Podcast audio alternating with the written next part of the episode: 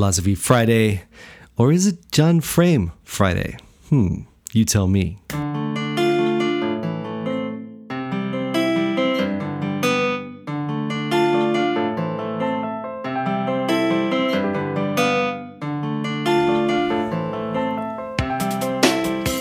All right. So, hey, I uh, hope you enjoyed that session with uh, Joe and Jimmy yesterday.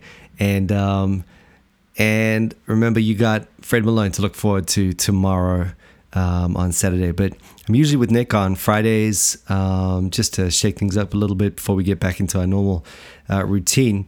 Uh, let me give you a quick update on uh, the visit with John Frame. I mentioned it a few times and uh, thought maybe you'd be interested to know about it. It is kind of a I don't know, philosophy Friday thing.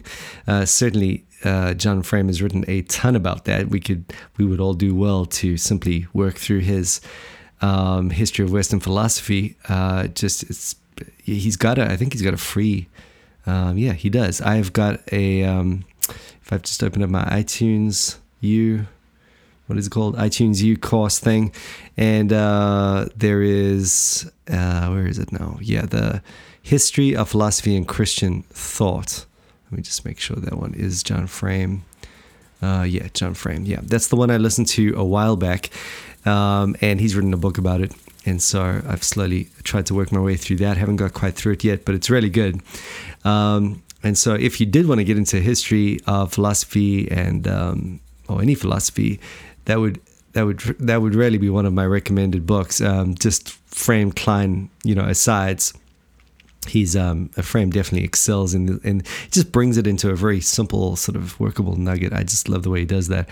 Um, so that was that, and then of course he's written a ton on apologetics. Too much to go into now, but he's also we'll be talking about it on iTunes U.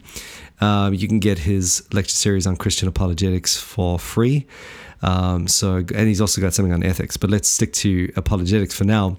I actually read through, or not read through, sorry, listened the, to the whole series uh, on during the travel uh, to the states. So it was super weird. I put it on 1.5, 2, and I'm just blitzing through the whole thing. Kind of in and out of sleep at some areas of the flight, and uh, then I get out. Then I get to the hotel, fall asleep. First thing in the morning, I walk into his office and I see him in person, and and he was speaking so slowly, and I remembered. Oh, wait a minute! I've become used to his his uh, 1.5 slash 2 times speed voice and uh, that was kind of funny, kind of weird as well. After you've just been, li- feels like I crawled into his mind the whole way through, and then I was speaking to him in reality. So uh, there we go. Uh, but yeah, it was good. It was very, very exciting to to meet him. Uh, just especially after having done all the reading uh, about uh, his life and just investigating into all the things involving him and Kline, just to get to ask some things in person. Um, a few comments. I won't take too long with this, but basically, um, you know, just just wanted to make sure to mention that he was extremely gracious in just allowing that time and uh, very happy to talk to me. And you know, in no way, I mean, I've spoken to a few scholar figures now, and you know, sometimes it is a real letdown. Um, I've had this experience a few times where you know they just do not want to be they just don't care and they just well maybe they're shy i don't know there could be a few different reasons for it but you know, there's a reason you get this ivory tower kind of idea where people just the scholars, you know, they, they love books and not people. That often I've I've seen that's often the case. Um, it's not so with John Frame. Uh, very pastoral, very fatherly, very warm, very um, open to talk, very interested to know, very um, uh, open to to communication and uh, just email, very accessible. Um, so hey, I really I really like John Frame from that angle. I have a feeling. And this isn't a comparison contest, but I got a feeling if Kline were still alive, he would be less less accessible, less warm than that uh, for a guy like me. So I just want to make sure to mention that.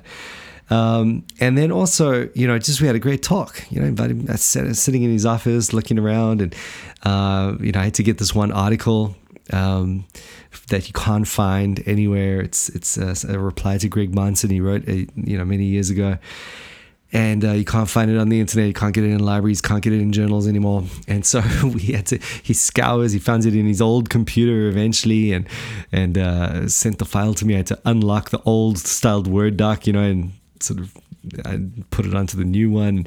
So it's crazy. I mean, he went through a lot of effort to get that to me. Um, just quite exciting to have that now, and and um, just just um, just had that contact that he um, has allowed for me, and then also.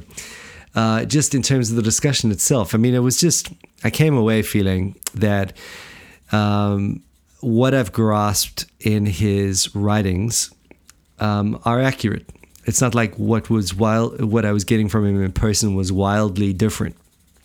Um, and that's encouraging to me. It means I'm reading him right. And um, even things like, you know, I asked him questions around uh, his ironic tone, uh, tone at least towards, um, you know, most theological positions except for two kingdom theology is a perhaps a um, does he need to apply a a, um, a triperspectival rubric to that issue as well as other issues. And he found that interesting. He, you know, he was like, I'm going to process that a little bit. And just the idea of being a two kingdom triperspectivalist kind of fascinated him. And so we had some really good conversations about that. Very helpful in guiding me in terms of the way I should go if I wanted to look at that some more.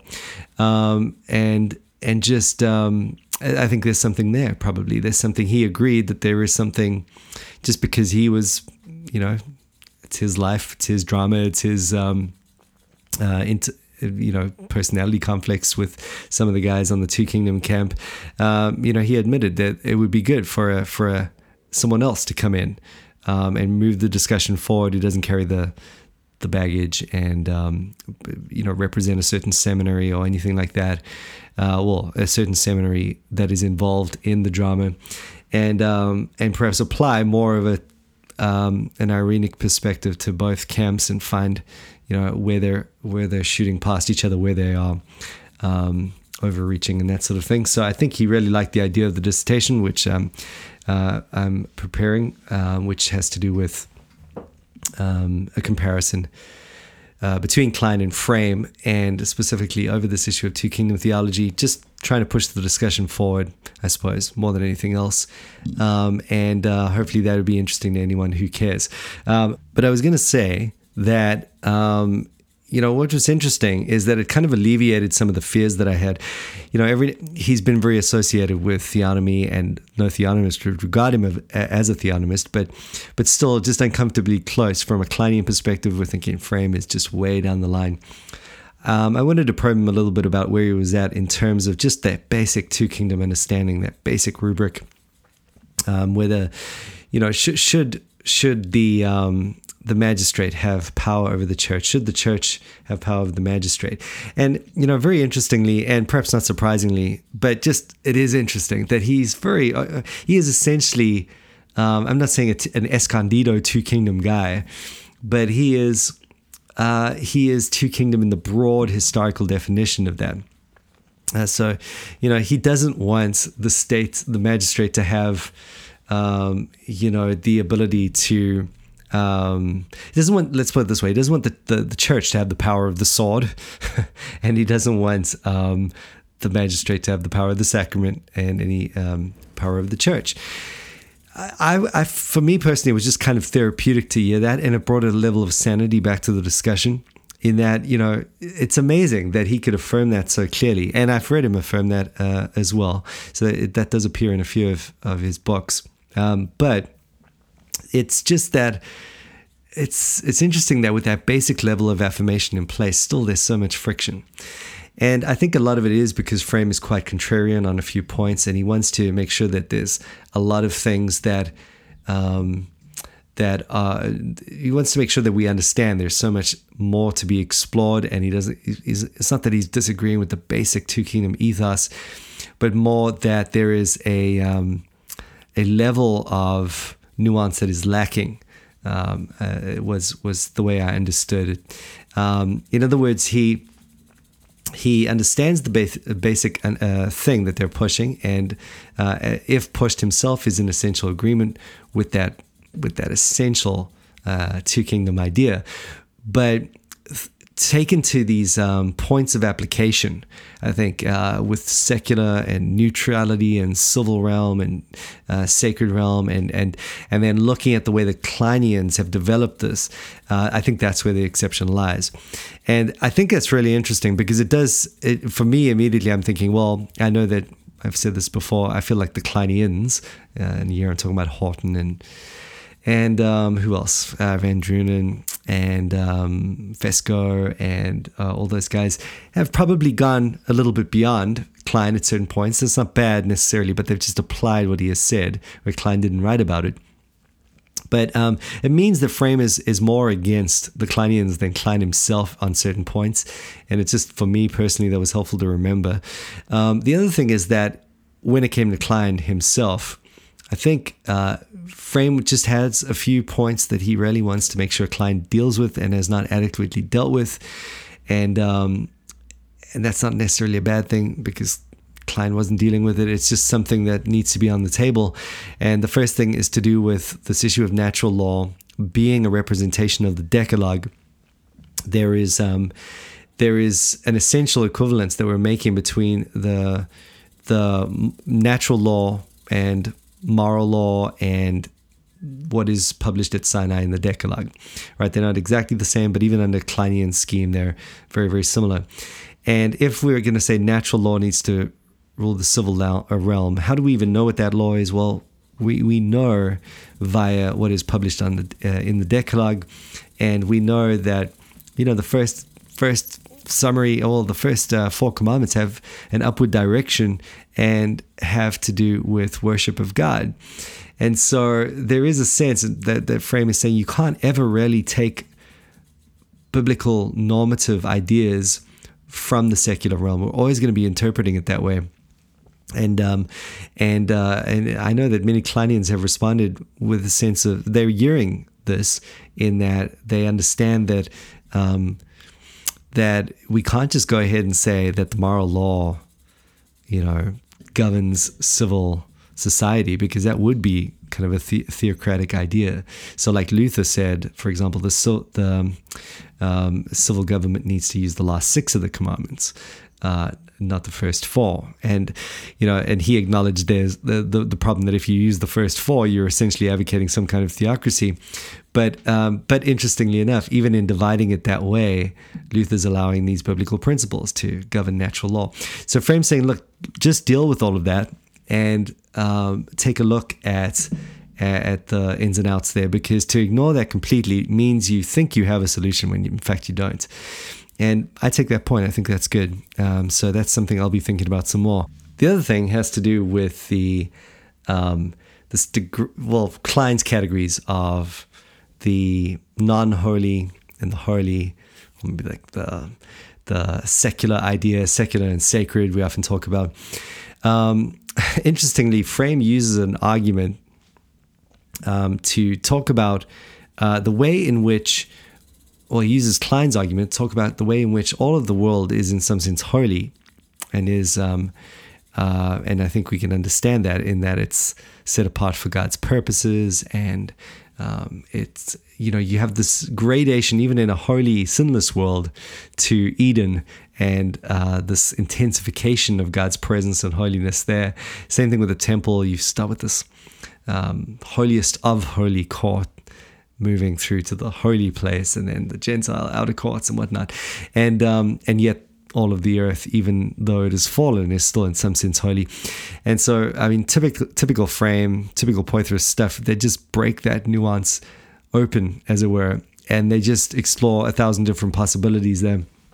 And so, for, that's one of Frame's big things. He's like, um, we just have to make sure that when we're using the categories, it's not like he's even necessarily disagreeing with Kline's um, sharp distinctions between um, sacred and secular, but he is just saying that let's be careful not to equivocate or let's be careful not to, um, you know, use our distinctions in the wrong sense. Typically, when he's thinking about the way in which these things are applied, um, so it's I think what's happening is he's feeling a lot of. He reads, let's say, something Horton puts out. He reads the strong following, it receives its uncritical acceptance and um, sees potential damage uh, that can be done if some of those nuances are not kept in mind and feels like he needs to push back just to provide a counterweight. And, you know, I, I again, I feel that. I often feel that way. I just want to, you know, make the other point, kind of like devil's advocate, you know, just to make sure that it's balanced and we're not we're not just totally uncritically moving in a certain direction. So that's something interesting as well, and that was one of the big points he made, and uh, one of the things I need to think about. He recommended a few books there to read and to check out some more as to how exegetically, uh, you know, Kline's categories fit uh, with within this uh, remaining nuance with regard, almost like a gradation from um, uh, holiest to all being holy. How do the two work? How do Kline's categories work with those categories? I think that's an interesting question, and probably they're talking about different things, and uh, we we probably do have to be careful of equivocation when we're using um, those two different concepts. But there there might be an overlap there somewhere, and um, so that was something I, I, found very interesting talking to him.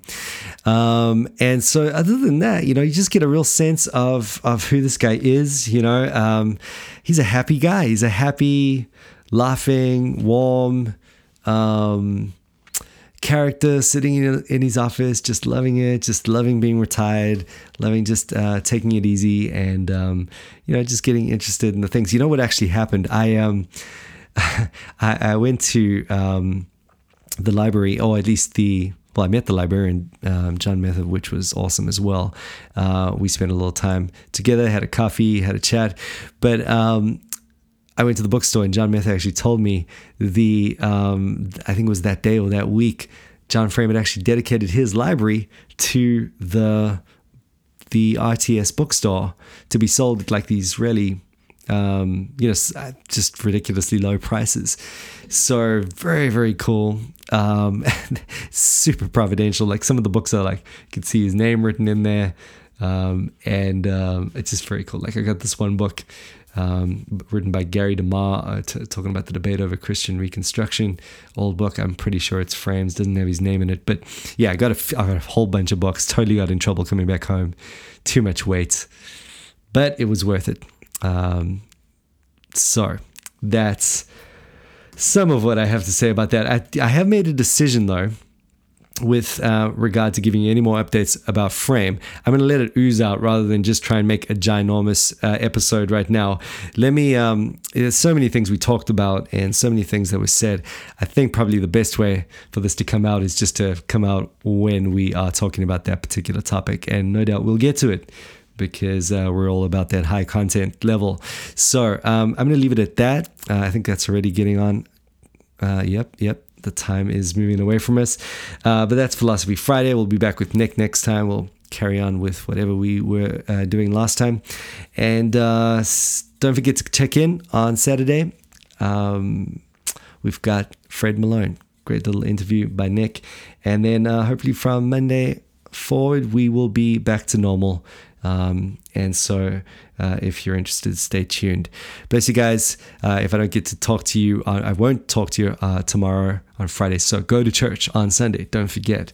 Uh, that is the highlight of it all. But see you on Monday. Bless you.